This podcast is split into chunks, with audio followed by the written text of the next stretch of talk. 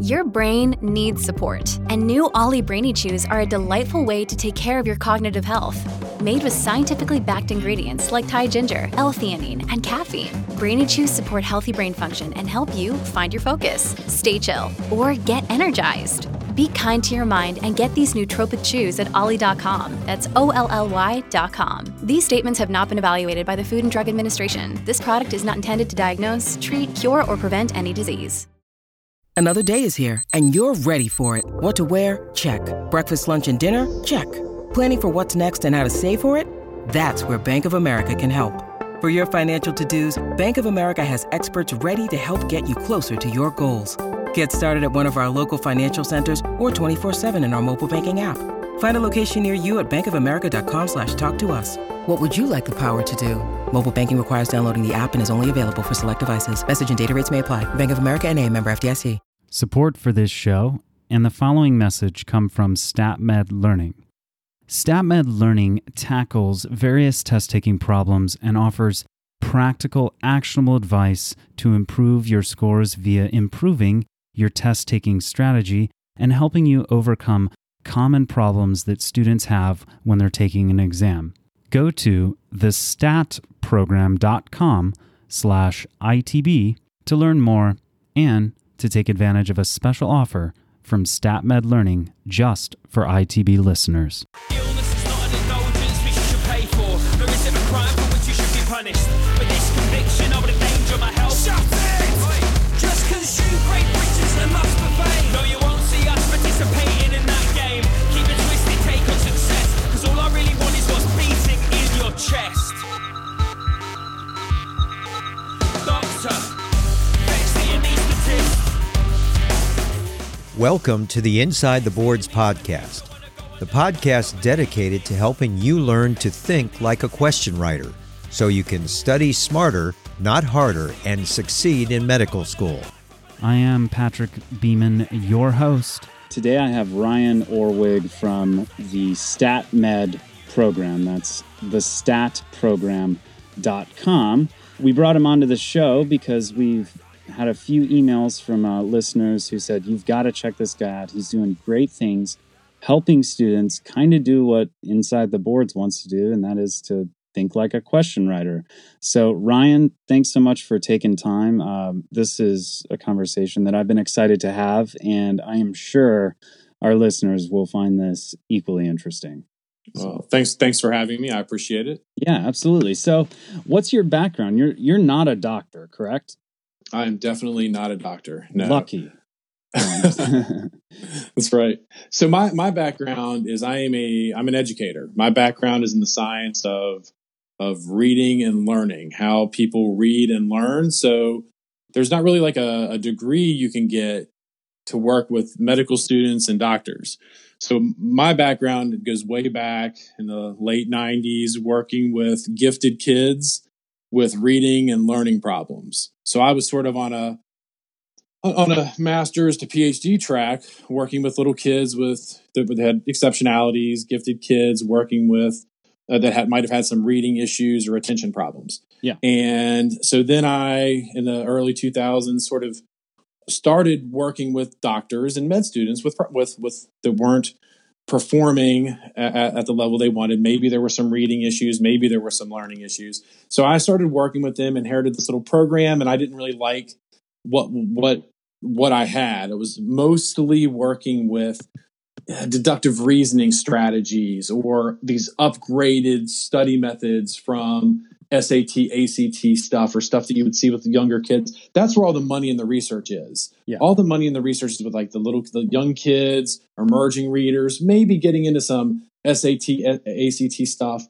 But I, I really didn't like it. So I, I, I think one of my gifts is pattern recognition. Mm-hmm. And I started seeing the same patterns repeat over and over again with our struggling U S M L E students or our second year med students who were really having trouble managing all that information. So what I did was I started just methodically uh, cataloging it all and then building systems, building methodologies to help offset those issues. So I think I come from, I've got this really robust background in reading and learning. I learned the uh, sort of curricular design of med school, the, the design of your boards, and then identified the patterns and built systems to offset them. And that's where StatMed Learning came from. All right.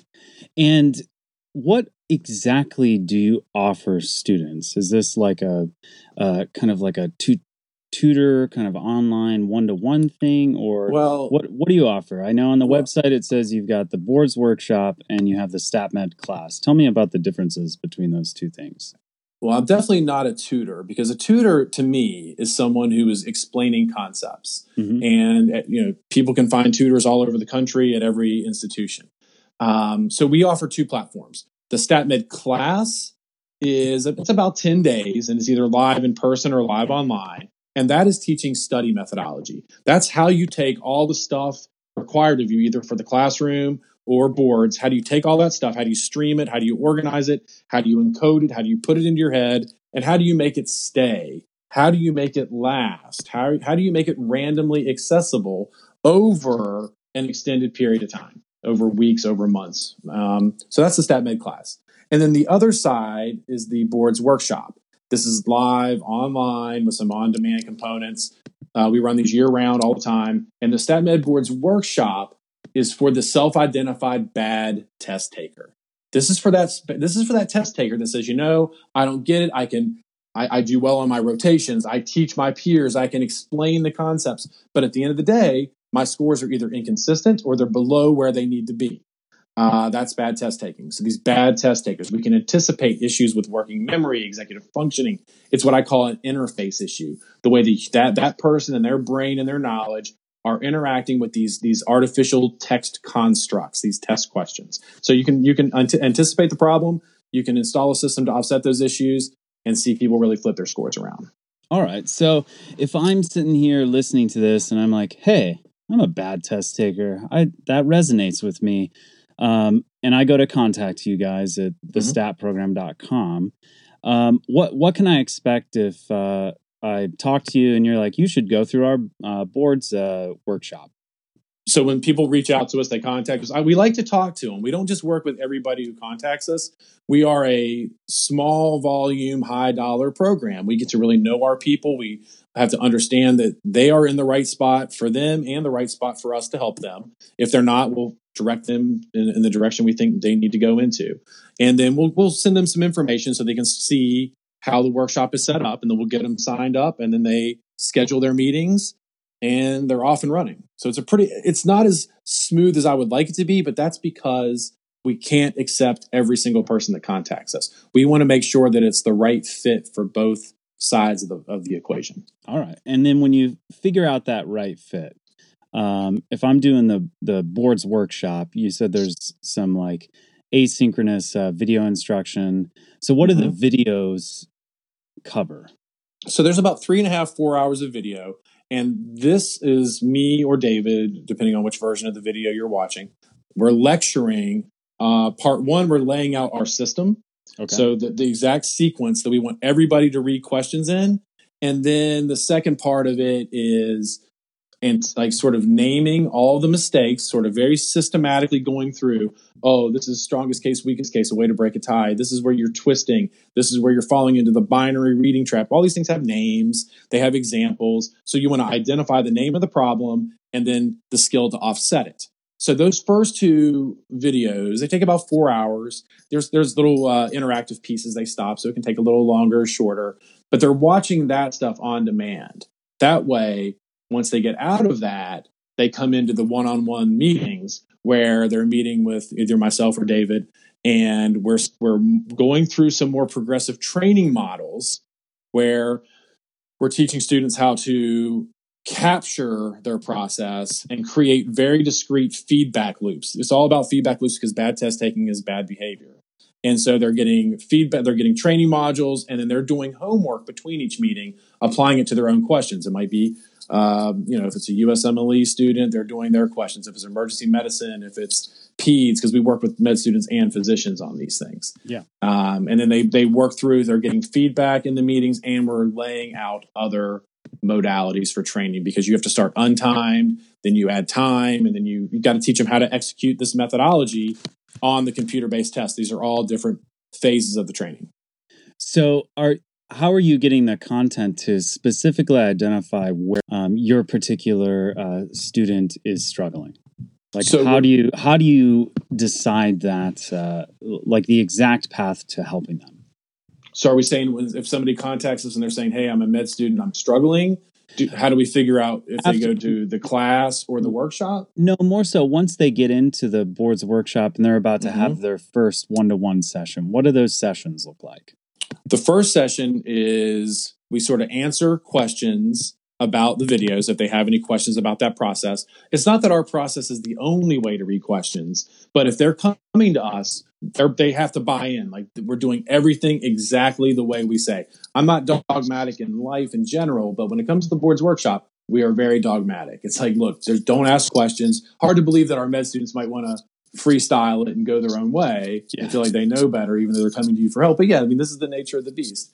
So it's like this very dogmatic, it's very centralized, do it exactly like we say. So that first meeting, we sort of say, okay, any questions about how we were laying out the system? And then the first, that, that meeting, we're setting up the first training tool because they have to record very meticulous uh, amounts of, um, they have to record their experience doing each question in a very organized, systematic way. Okay. Like, we make them do these these these sort of uh, codes mm-hmm. that where, where they respond to, how did you think about A? How are you, like, so as you're solving a question, you have to take A, B, C, each each option by itself, and you have to give it a grade, a rating uh, on a, like a five a five scale rating. Yes, I think this is the answer. Uh, strong, maybe, weak, maybe. I don't know. I don't remember. Or no, I know it's wrong. Yeah. And so they have to capture that in the moment with these these codes. So we have to we have to sort of lay out how we want them to organize this this feedback loop, and then how to analyze it. So they will will get through that meeting, then they go do their homework, applying just just that process to fifteen questions. Okay. And then they come back for meeting two, and meeting two is all about dissecting those fifteen questions, because I don't think it's that hard to talk to a med student or a physician about a complex process. They'll say, yes, I get it, I understand. Yeah. But it's not until they get out on their own, when, when they're, you're not there holding their hand, that's where the learning happens. This is part of that learning circuit. So you get dissemination, step one, then you go off and try it on your own, step two, then you come back for that second meeting very, very soon thereafter. And that's where the learning actually happens. That's where we see what you were doing right, what you were doing wrong. And as we're doing that, we're layering in other layers of analysis, because it's we're trying to teach two things at the same time: how to play the game, how to use our system, how to how to be that kind of test taker using the methodology on the one hand. But on the other hand, we're teaching them how to be their own coaches, how to be their own trainers. We, we don't want them to have to keep paying us to train them. We yeah. want to get them up and going so that they can do this autonomously. It's not even just for this test. This is for the rest of their careers. But they, we've got to teach them how to play both roles, and it's very doable. But it's it's you know it's it's a type of effort. It's a it's a very it's a cognitively and emotionally demanding process, because test taking is emotional. Okay. Uh, it's it's very easy to judge yourself and be very frustrated, especially when it gets into the behavior, because yeah. you're these students get upset in, in, in a manageable way that they're not automatically changing the behavior. But behavior change takes time. And that's what we're teaching them within those those first two meetings. Then they go off and they do more homework. Now, homework is just up doing more practice questions and then doing the analysis. And what we're trying to help them do is catch those test-taking mistakes as they happen organically, in, in, you know, using their own question bank, because those have to happen. And the clients have to find those mistakes. And then we, with in, in our meetings, are helping them. You have to, they, we want them to be able to track step by step the steps they took to miss the question, and then be able to map out the steps they should have taken to not miss it. This only applies to the misses that were test taking in origin. Yeah. You know, if you, if you miss a question because it's knowledge, then fine. That's, that's not the problem for most of these students. You're going to miss questions that are knowledge based. What we want to do is help them find the questions that were test taking missed. So if you miss seven questions, but three of them were test taking, we're really helping them dive into those three test-taking misses yeah. and really understand what happened. And it's not about the content. Oh, this this is about, you know, trisomy eighteen. This is about, this, you know, some other thing. That's irrelevant. Well, it's about the process underneath the surface, because a bad test-taker is probably doing the same two or three things over and over again, but the bad test taker can't see the pattern. So we're teaching them how to see that pattern. And that's where this process opens up for them. So, all right. Um, let's, let's see if we can go through this. I'll be the, the guinea pig here. Mm-hmm. Um, all right. So let's say I'm a student and, um, I, I tell you, hey, I noticed a, a mistake I made. Um, here's a, an example question from the Open Osmosis, uh, Q Bank. Um, okay. A sixty-five year old postmenopausal. Start with the, start with, start with the last sentence. Start with the last sentence. Okay. So we're going to be dealing with the question, which of the following is the most effective treatment for this condition? There's our interrogatory. All right. All right.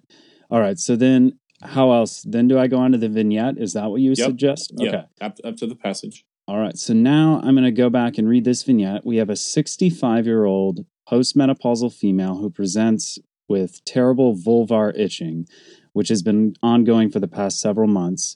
She's tried an over-the-counter antifungal agent without relief. Physical examination reveals white plaques on her labia minora and majora. A punch biopsy of the lesion is performed, and atypia is not present. And then, again, which of the following is the most effective treatment for this condition?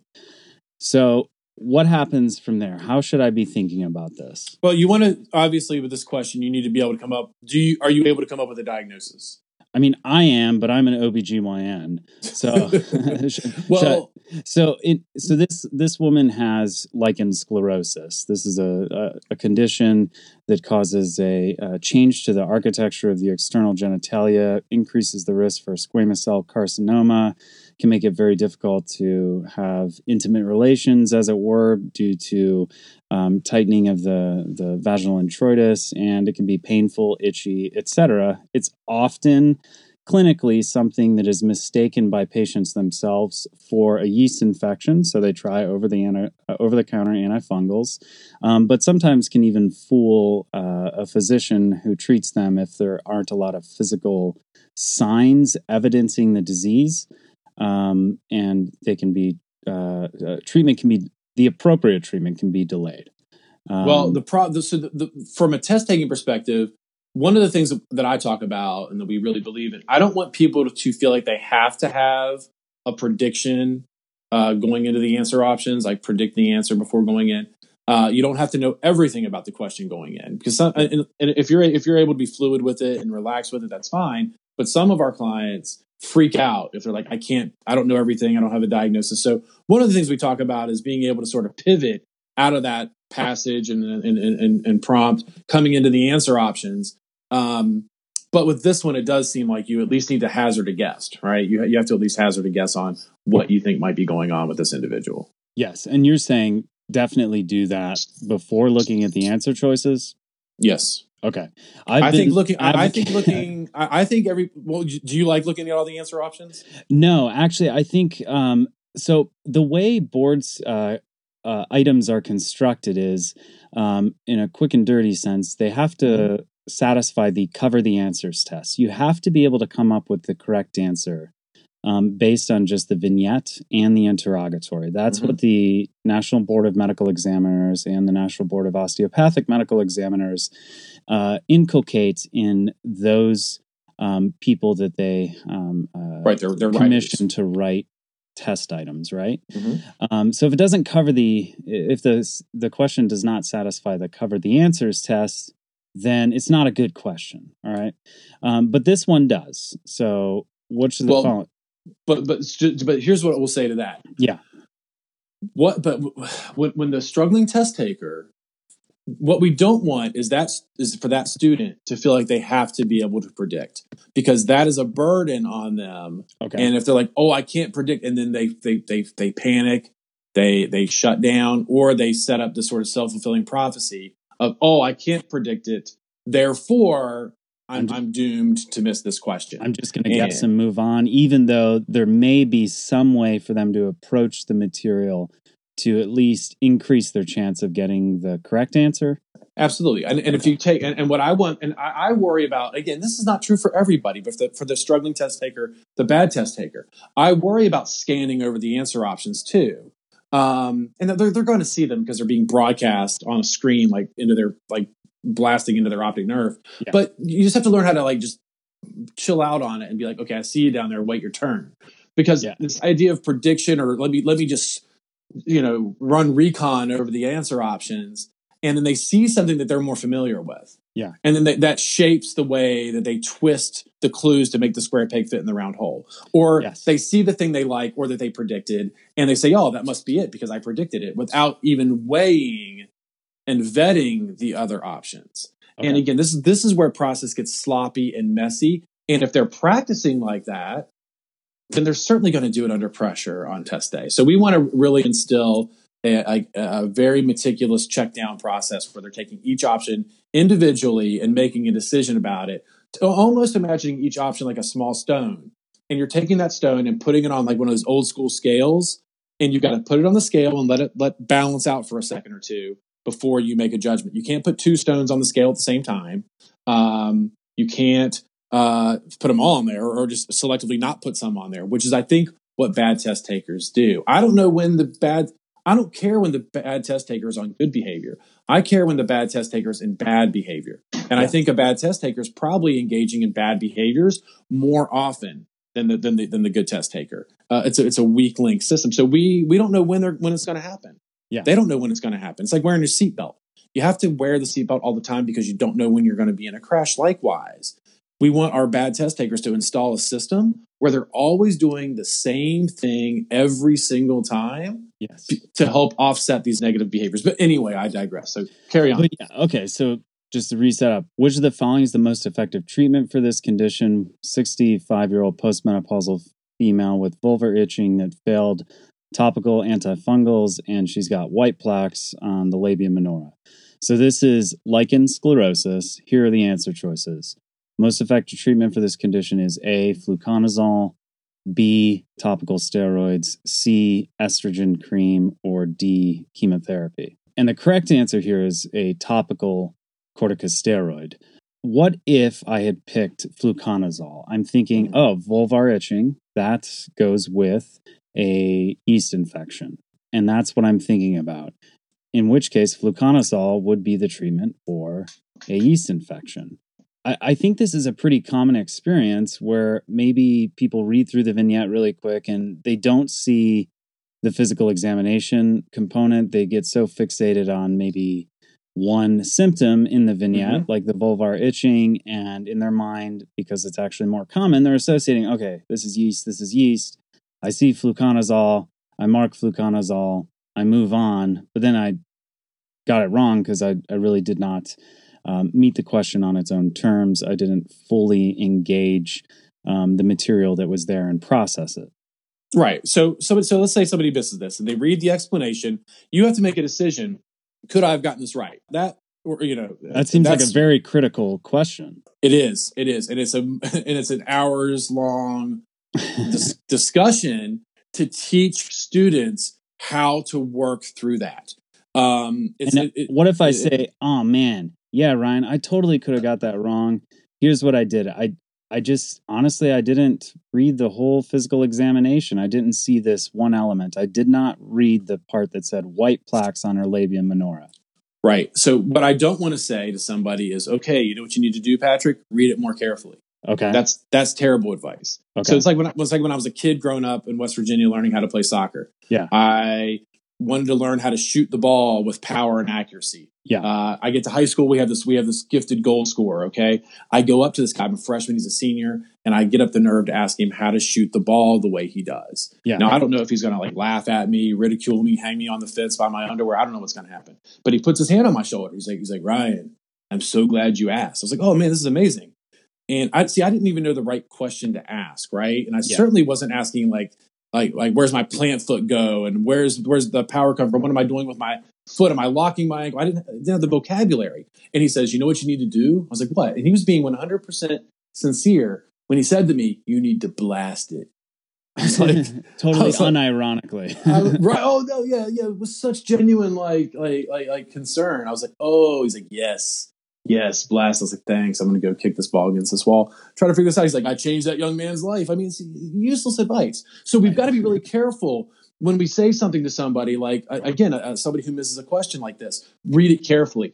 how is that going to necessarily unlock that reading uh, pattern in the future? Because you can't just say, I need to read more carefully. So there are a variety of strategies that we could use to offset this issue. And what would be even better is if we found two or three examples where, okay, you, you, you made a reading mistake here. So there's three levels of reading a question. And when you, so you missed this question. Okay. Did it happen up top in the passage in the question? In other words, did you lose a clue? Did you miss something? Yes. You messed up up in the, you messed up at the first gate because you didn't bring all the clues with you, or you did, you might've brought them, but they got lost along the way because yeah. your, your working memory squeezed them out. Um, so sometimes you mess up up there. Okay, good. Then we, that's where the problem is. Some people, they might mess up at the second gate. The second gate would be as you're thinking about each option by itself, the weighing and the consideration for each answer option. Well, if you, you might mess up there, maybe you brought the clues with you, but you didn't really, it's where your thinking and logic sort of came into play with A, B, C. And then the third gate could be, let's say you read it properly, you, you, you think about each option fairly, and then you go to a tie break. You're tied between two. And that's where you mess up. So many students will say, oh, I always narrow it down to two and I, and I, you know, picked the wrong one. Well, that's missing up at that third level. So again, all of these things are, we deal with all of this. We teach the vocabulary, we teach the structural awareness, we teach the rules in the, in the boards workshop. Um, so there are a lot of ways we can fix this. So the problem here is you end up, your, your working memory probably got overloaded in this question if you missed it this way. Um, a quick aside, a big part of my theory about why some people are bad test takers has to do with working memory, other sometimes called short-term memory. Yeah. Um, the way usually the higher the I Q, the higher the short-term working memory. So I think the way medical testing has evolved over the last several decades is these questions put an undue burden on working memory, short-term memory. Yeah. And if your working memory is less robust than the average med student, eight, nine, ten, maybe eleven working memory slots to hold on to pieces of information, then you're going to be a, your, your, your test taking is going to suffer because you are dropping clues throughout the process of reading questions. So you might only be rolling with five or six or seven working memory slots. Seven might be the average for the population, but not for med students. Yeah. And that's going to make wrong answers appear to be right. So in that, do you help students identify how to work with what they've got, or can you yep. actually improve the working no, memory? I don't believe in that. It'd be great if you could. Um, okay. No, I, we teach them to work with what they have. So okay. it's all this process that we're teaching. One of the many things it does, it's, it's all about limiting burden on working memory. So it's like, if you have an old computer that's always locking up, um, you know, you, we've got to unburden certain, certain, certain processes so it doesn't freeze on you. So you're not losing things. And that's absolutely at the heart of the system. So anyway, back to the question. So maybe what we could say is, okay, I'm, I, maybe let's just hypothetically say you get down to A and C. Um, and this could happen en route as well. So maybe we play a game of for against. A lot of bad test takers are always trying to rule options in, and they're not trying to rule options out, for example. Yeah. Um, ruling out is a much more powerful tool. Um, wrong answers are going to be partially true, but a little bit wrong is the equivalent of a little bit dead. Once it's a little bit dead, it's out. We can just strike it and not think about it ever again. But if you're only playing a little bit, tr- like a, a looking for things that are a little bit true, you're going to be leaving these free radicals bouncing around, mm. and they're going and, and, and we're going to like lock onto them. So, flu, flu, what is this? Fluconazole? Is that the so, fluconazole? It's a, a yeast infection type medication, right, so, antifungal. So, so let's say let's do this. Let's it's like debate class where you have to pick, you know, a topic and you have to make an argument for it or against and against it, regardless of your preference. Yeah. So what would be an argument for fluconazole using the clues in the passage? So now you can bounce back into the passage really quickly, like a heat-seeking missile, and say, let me see one or two things that fit fluconazole. Yeah. So just really quickly, what's one or two things that fit with fluconazole?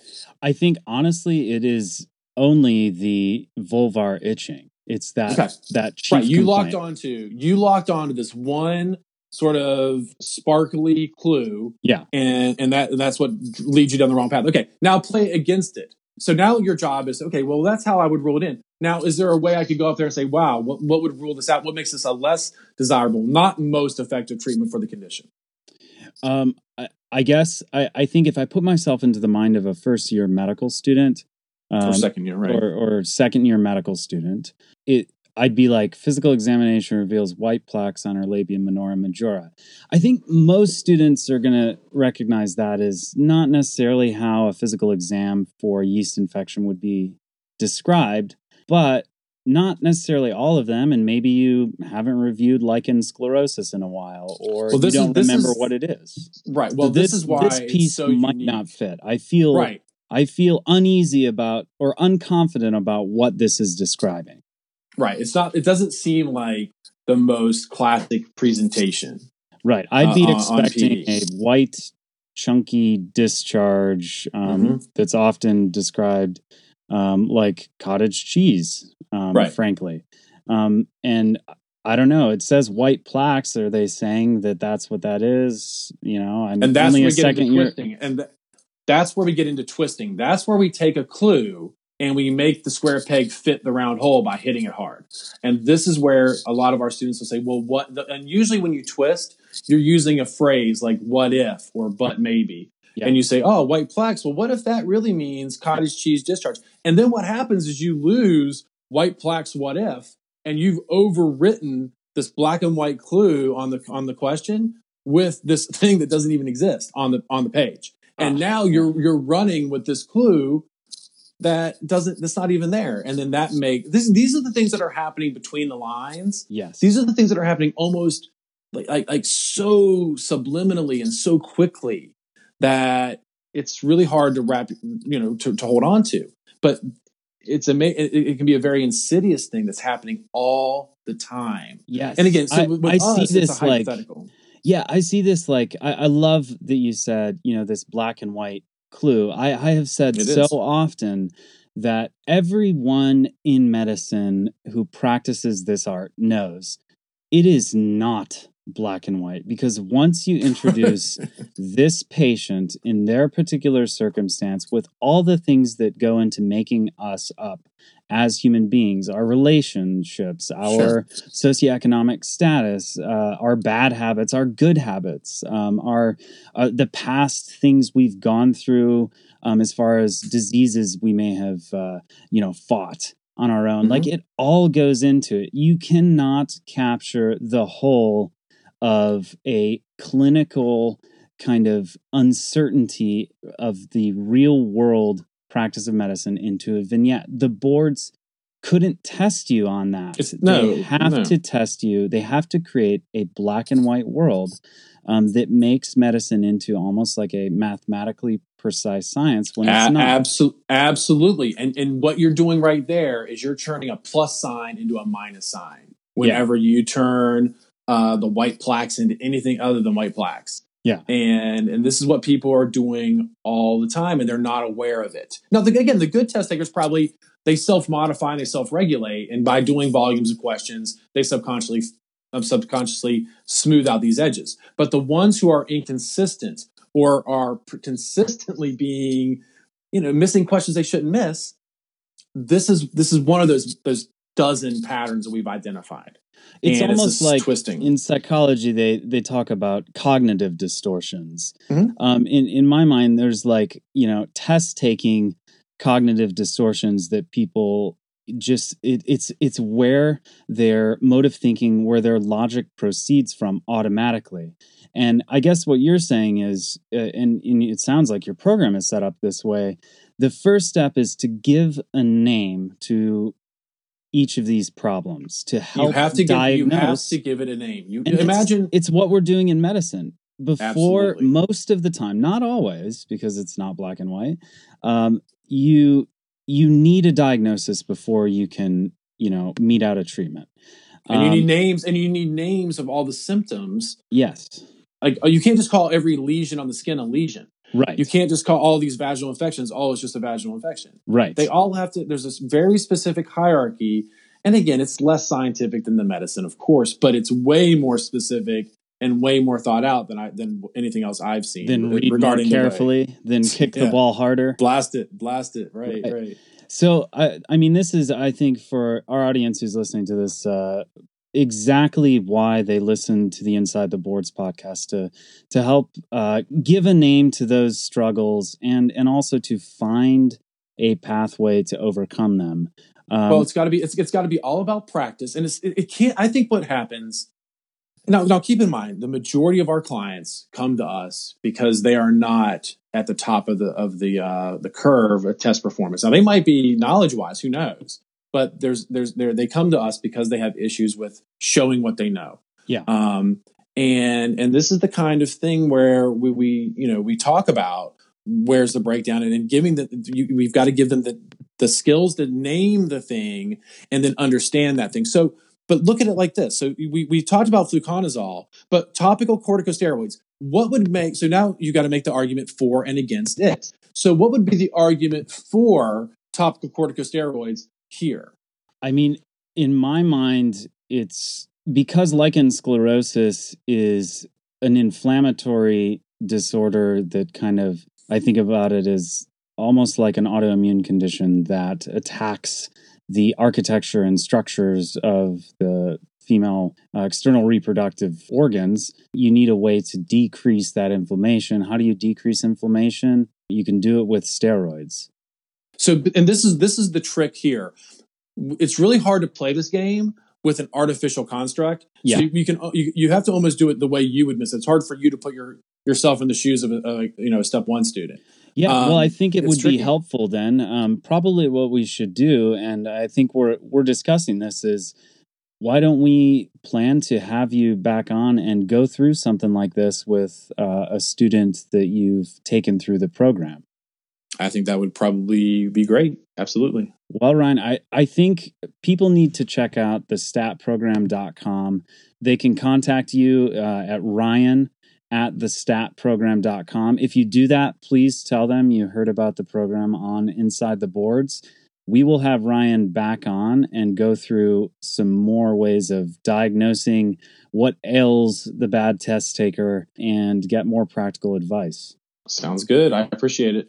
And actually, I already interviewed Ryan and Maureen, one of his former students, on a previous episode of the I T B podcast. This present one was just recorded prior to recording the episode that is a two-part series called What Makes a Bad Test Taker and How to Fix It. So you can check that out in a previous episode on the Inside the Boards podcast. Don't forget, you can get more practical study advice from Ryan and StatMed Learning over on the Inside the Boards Study Smarter Series podcast, which you can find a link to in the show notes, or search your favorite podcatcher for Inside the Boards Study Smarter Series. During that series, where we focus on high-yield U S M L E Step one topics, we are featuring Ryan's StatMed lesson, where we discuss items such as how to deal with common specific test-taking issues, like when you always narrow down the answers to two and seem to pick the wrong one each time, or specific mistakes that people often make when approaching a vignette. Thanks for listening, and please tell your friends about the I T B podcast, or just share this episode on your favorite social media platform. You can tag us on Facebook. We are at Inside the Boards. We are also at Inside the Boards on Instagram. You can follow me on Twitter at Boards Insider. That's all for today. Thanks to Rao Reynolds and Enter Shikari for letting us use the track Anesthetist off the two thousand fifteen album, The Mind Sweep. We'll see you back next week for some more high-yield learning.